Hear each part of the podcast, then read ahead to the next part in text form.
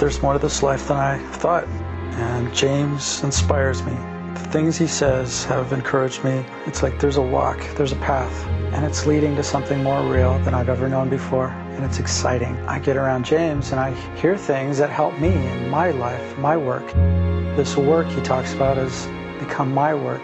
I am excited about the possibility that other people could be affected, other people could be inspired to work on themselves, to grow, to, to realize there's more to this life.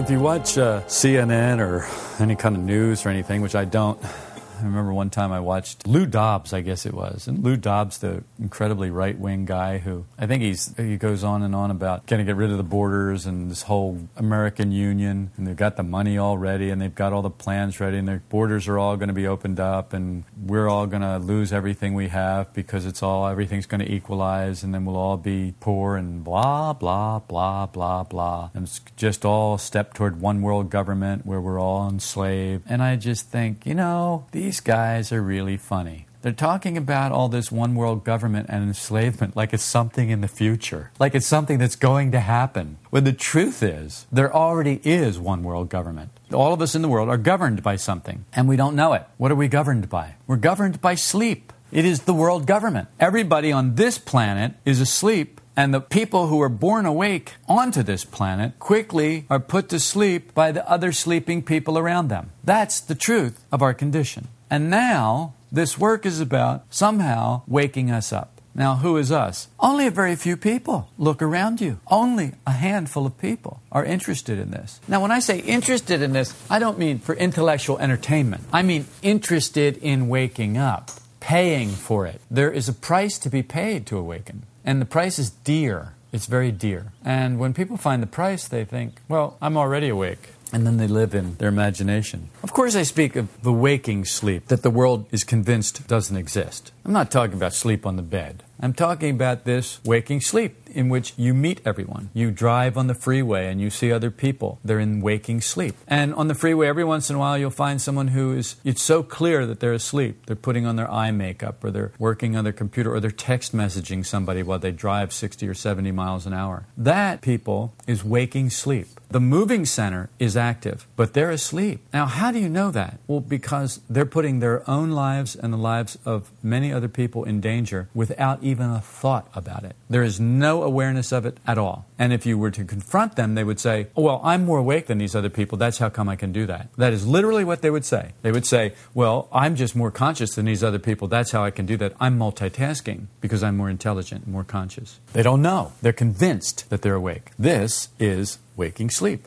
This sleep, the world calls being fully conscious. That's what this is. That is our governor. That is what governs us. This state of waking sleep that the world is calling fully conscious. Gurdjieff said, Nothing can stop the present movement of the pendulum. It will soon be either ants or bees. Don't take it all so literally. He's not talking about ants and bees. It's a figure of speech. He's trying to say, look, sooner or later it's going to be one way or the other. Nothing can stop the swing of the pendulum that this world is involved in. It is swinging in a certain direction. And sooner or later, it's just a matter of time. Nothing's going to stop that swing. When it gets there, it's going to be answer B's. It'll be one or the other. The world thinks that that whole idea is absurd because the world says, and you will recognize this, that the solution of things is clearly outer change. The world agrees it's outer change. The only thing that's going to fix anything is outer change. That's why we have a president who is now our new hope. I know I saw this on TV the other day. I saw this commercial. I thought it was a joke. It's Obama Chia. And then they go, a new era of hope and a new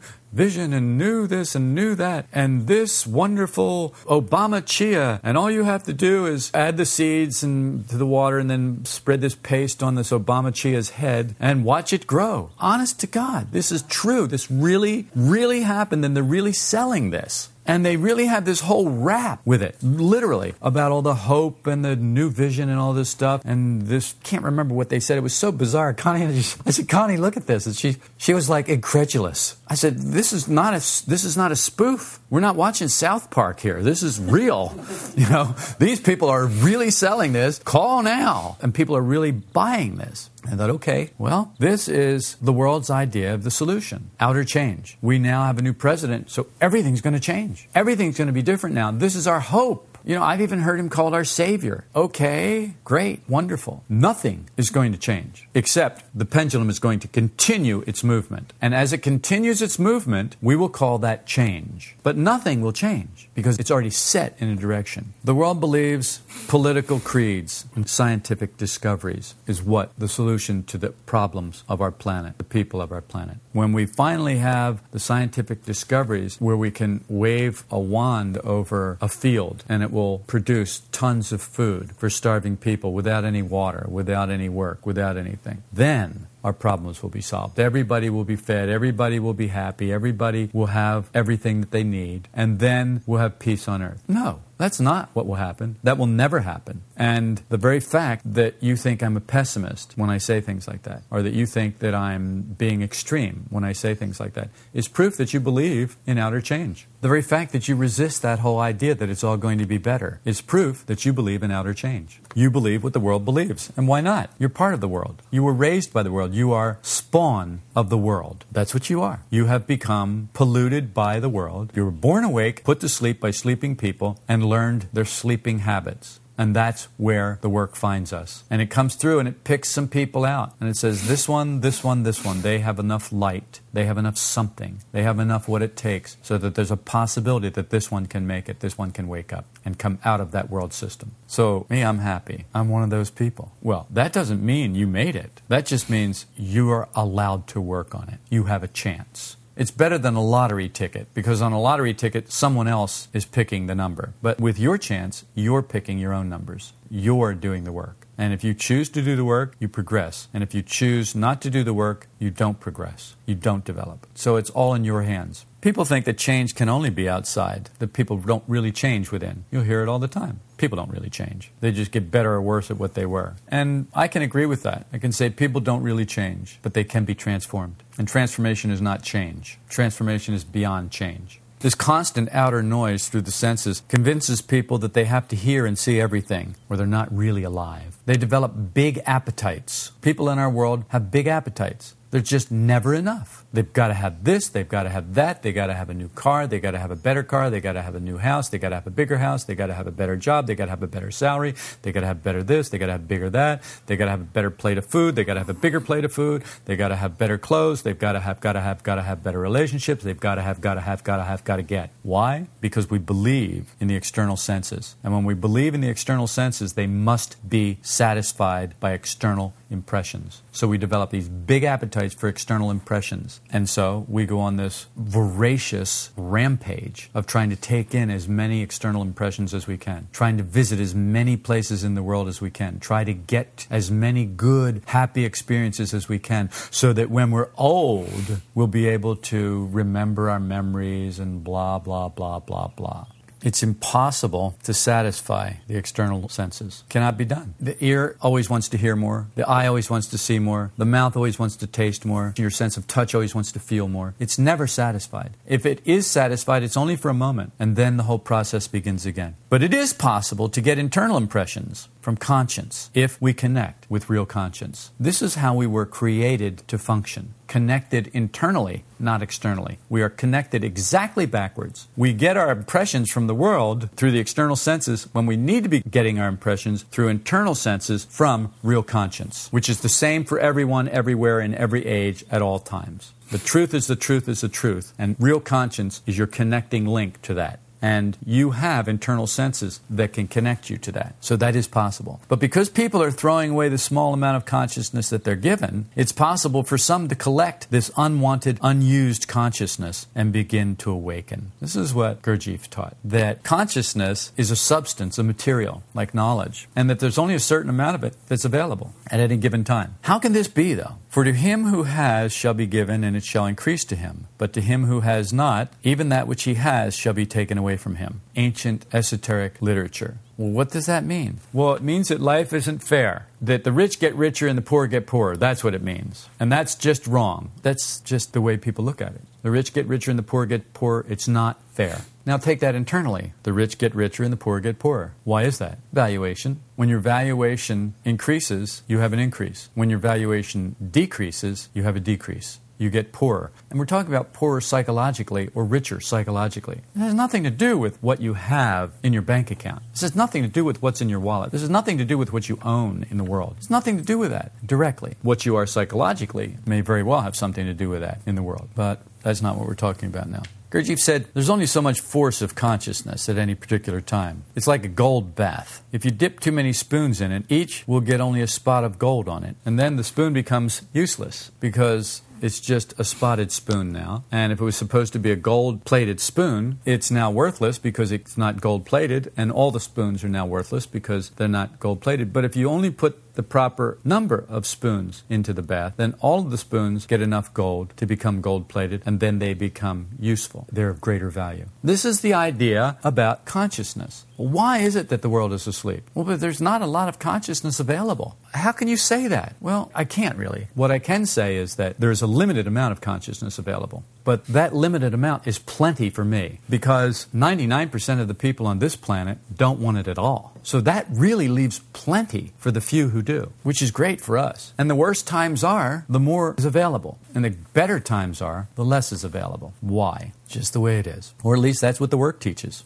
Intelligence is a measured thing, a force, a definite substance of which there is a definite amount at each period of time. Concentrated, it means that we get some intelligent people. But if you dilute it so that everybody's got a little bit of it, then you end up with no one being intelligent. The way the pendulum is swinging today, not only are people not getting more intelligent, they're losing the intelligence that they have. And if the movement of the pendulum continues the way it's going, they'll even lose their instinctive intelligence. And you'll see that there are people who are losing their instinctive intelligence. Now, instinctive intelligence is what the animals have. And you'll notice that in their own way, many animals are much more intelligent than most people. Most animals know what to do when they're sick. They stop eating, they go lie down, they drink water, and they, they stop putting food in and they let their bodies heal. Most people have forgotten that instinctive thing. They've lost it. They can't do that. They think that they should eat for comfort. They think they should eat because it's time. Their instincts have been whittled away by their lack of valuation for intelligence and consciousness because they're looking for external answers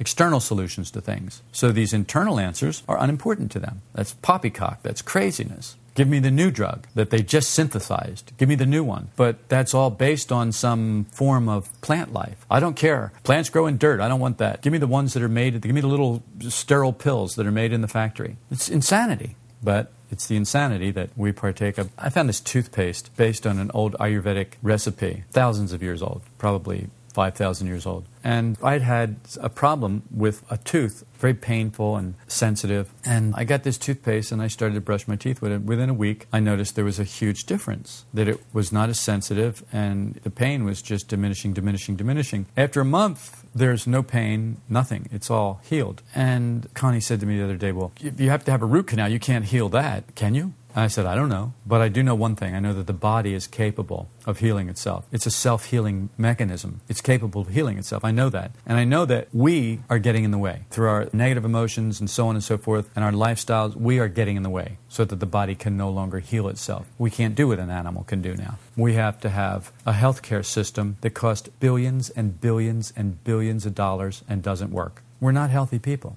Conscious force is lost by those who do not value conscious force. It's collected by those who value it, and the collection method is self remembering. Self observation. That's the collection method. If you want conscious force, remember yourself. Remember what you're here for. Remember who you are or who you could be, who you were before you were polluted by the sleeping people around you. And now you're one of them. And we bring children into the world, and what do we do? We quickly put them to sleep so that they'll be like us. We train them up in the way they should go so when they're old, they will not depart from it. If you're asleep, you're identified with everything, outside and inside. Every thought, every jealousy, every suspicion, you identify with it. Everything that happens, every dent in your car, every time your house burns down, or we're in Southern California here, so people's houses do burn down. And there are people who are terribly identified with all that. I've lost everything. Really? You have your life. You have your family. You have your health. You haven't lost everything. All you've lost is a house. But everything I owned was in it. No. Only if you're external, then everything you owned was in it. But if you're internal, then you've stored up a treasure where fire can't burn it, thieves can't steal it, moth can't eat it, rust can't eat it. Another little saying from some ancient esoteric literature.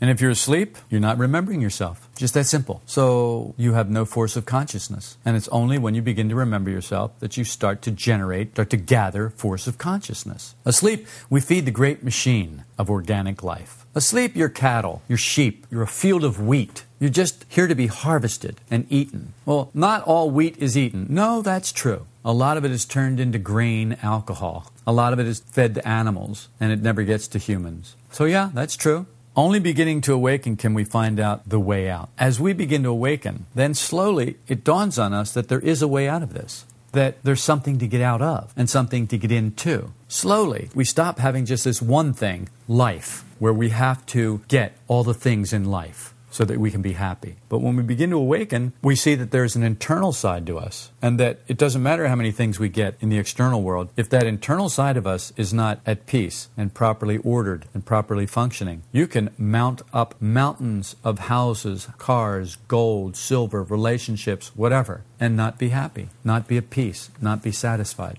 Gurdjieff said, If man were properly conscious, he would not serve nature. He was created to awaken, to develop but he's gradually losing all sense of himself, losing indeed everything of value for himself. You listen to older people, and what will they tell you? They will tell you the same thing that older people have always been saying that the youth of today are going astray. Socrates said it. People have been saying it for centuries, millennia, but it's hogwash isn't it? We're getting better all the time, aren't we? Because we think that we have electricity and airplanes that somehow that makes us better. But the truth is, is it really just put us more asleep. It put us more into the external world and drew us out of the internal world living in an imaginary I and false personality, were used fully by the great machine. One of the things about life is, if you observe it at all, you notice that nothing goes to waste out there. Everything is used, eaten by something else. A tree drops some leaves, the leaves fall to the ground, moisture, bacteria get to it, they eat it, it breaks it down to a certain extent, worms get to it, they eat it, breaks it down more. Everything is being used, and then the plant then sucks up all those nutrients and starts all over again. It's this constant cycle of birth and death, this constant cycle of everything being used. And we too are being fully used by the great machine, organic life, unless we begin to escape from it. We live in an expanding universe. An expanding universe means a growing universe, a living universe. It's not a dead universe. It's not a dying universe. It is expanding. It's growing at an enormous rate. The stars, the galaxies are moving away from us. Where are they going? The universe is expanding and we can't comprehend it. Our minds cannot comprehend the vastness of the universe. An expanding universe that uses every bit of energy that's available. That's where we're living. In an expanding universe that uses every bit of energy that's available. Can you see that everything is being used? There's no waste here. We waste food. We throw out more food than probably any other nation in the world. But where does it go? It feeds something. We've got bigger, better rats than we've ever had before. It feeds something. Everything is being used. If you're serving the great machine being used fully, what are you being used for? Of course, it doesn't really matter, but it doesn't look like it's for the benefit of the human race. Why do I say that? Well, because we're still killing each other and stealing from each other and murdering each other. And when we do it in mass, we're still looking for bigger weapons of mass destruction that can kill even more people at a single push of the button. This is progress? This is insanity. Yet we think nothing of it. Well, but we have to. Well, we have to do that. If we don't do that, they'll get us. It's insanity. Who's they? Those people who are not us. Those people who don't agree with us. Those people who want to take away from us what we have. What's the answer to that? Somebody wants to take away from you what you have. Give it to him. Here you go. Enjoy. Here, take this too. Thank you for unburdening me. But we don't think of it that way, do we? Because we're external. Because we live in the world and we live by the world and we live by the rules of the world externally. And when you develop internally, you can let all that go. That's what this work is about. That's what all esoteric teachings are about. All of them. And that's why we don't value them, because we don't want that. We don't want to let go of the things in the world, we want to amass them. We don't want people to come and take what's ours because we don't want to give it and give them that too. If he comes and he asks for your cloak, give him your shirt also or something like that. Is that it? Forget that. Why do you think I carry a gun? because you're afraid. Because you're afraid you're going to lose what you think you are, what you're attached to, what you're identified with out there. That's why. That's why I think you carry a gun. We've been told for thousands of years how to develop and escape the hypnotism of life by coming under better influences, but we need to work on ourselves to do it. And you know, we're not so hot on that. We don't have a lot of time for that. We got other things to do that are priorities. We've Got to pay the phone bill, pay the electric bill, pay the water bill, pay the mortgage. We've got to make the car payments. We've got to buy food. We've got to buy clothes. Then we also have to have a certain amount for entertainment. We've got to have our relaxation after all that work to buy all that stuff. We need some entertainment. So we need to just go and watch a movie or go and watch a play or go and do something so that we can stop thinking about all this just long enough to think that maybe life's worth living if we could just get enough stuff so that we'd have enough leisure time to relax and have entertainment. You're smiling like you've been nailed. it's that look of nailed. I've been nailed. Oh my God, I've been nailed. He's talking about me. I'm talking about us, people. I'm talking about our whole world. This is where we live. This is why there's so much consciousness available, but not to us because we don't want it. We want the stuff in the world. And the first step is to tell the truth. Yes, I'm a whore for the world. Give me more stuff. We have nice ways in the world to say it. People aren't gluttons anymore, they're foodies. That's so great, isn't it? We've just candy coated everything. Used to be people were gluttons, pigs, you know, they just ate too much. Now they're foodies. Oh, these people really are into food. They really enjoy it. Really? Is that why you're going to be buried in a piano crate? Yeah. I'm going to be buried with all my food. but I'm going to eat it first. Development can't be legislated. See, this is what we believe. We believe development can be legislated. We think we're going to legislate progress in human development. And it can't be done. You can't legislate it. You can't make people obey laws. There's not enough enforcers to enforce even the laws we have. We were driving along the other day and I said, "Have you noticed that it's been a year now since I think July last year you had to you couldn't talk on the phone while you drove your car unless you had some kind of a special earpiece so that had to be hands-free." So now what do people do? Well, they text message with both hands while they drive. You know, so they got their elbows on their wrist on the steering wheel and they're text messaging and they're looking up and down and up and down and up and down because they're multitaskers. So they're driving 70 miles an hour on the freeway texting somebody. This is really important stuff. Now, I hope you're listening to this because this is what people are doing. This is what they're willing to put their lives and the lives of other people at risk for a text message. This is why you can't have a conversation with a human being today because they're now hooked up wirelessly. So they're going to ring or beep or Twitter or something at any moment. So if you've got anything to say to them, you better make it fast and do it now because they're going to get a phone call or text message or they're going to beep or they're going to buzz or something's going to happen and you're going to lose them. Somebody else is going to have them because that will trump you. Phone calls, text messages trump real people, trump real relationships. Well, I got to answer this. It could be money. Maybe somebody wants to give me some money. I got to answer this. Think about it, people. Think about it. Where are our values? Development can't be legislated. Gurdjieff said, Man was born in a state of self remembering. Being born among sleeping people, he fell asleep. This work is to wake us up. Hypnotized in a sleep, we see no danger, and we imagine, even when we do sense our condition, we imagine that we have infinite time and that we can do. And that imagination keeps us inactive. Well, I've got time, I'll do it later. It's like the story I told you about the two kids. They didn't go to Sunday school, and the preacher came out and said, You know, they were drawing on the sidewalk with chalk. He said, How come you boys aren't in Sunday school? Oh, it's boring. We don't want to go in there. We like it out here. Well, don't you want to go to heaven? No, I don't want to go to heaven. What do you mean? You don't want to go to heaven when you die? Oh, yeah, yeah, yeah. When I die, I thought you were getting up a whole busload now. Forget about that. And there you are. We think we've got time. We've got this infinite amount of time. We'll get to it some other time. But right now, I want to do this. Right now, this is what's important to me. So you have what's important to you. Where your treasure is, is where your heart is. And where your heart is, is where your treasure is. Ah, more ancient esoteric literature. We see the light at the end of the tunnel, and in our dream state, we imagine it's something other than the train bearing down on us. See, we think that the light at the end of the tunnel that's getting closer is our way out, when the truth is, it's a train, and we're stuck on the tracks and we've got it all wrong. We've just got it all wrong. And if we didn't have it all wrong, the world wouldn't look the way it does. You wouldn't have to lock your doors and windows. You wouldn't have to have police forces and armies. You wouldn't have to have new and exciting weapons of mass destruction that could kill more and more people in a flash. Maurice Nicoll said, How do you personally serve the pain factory? By actual pain?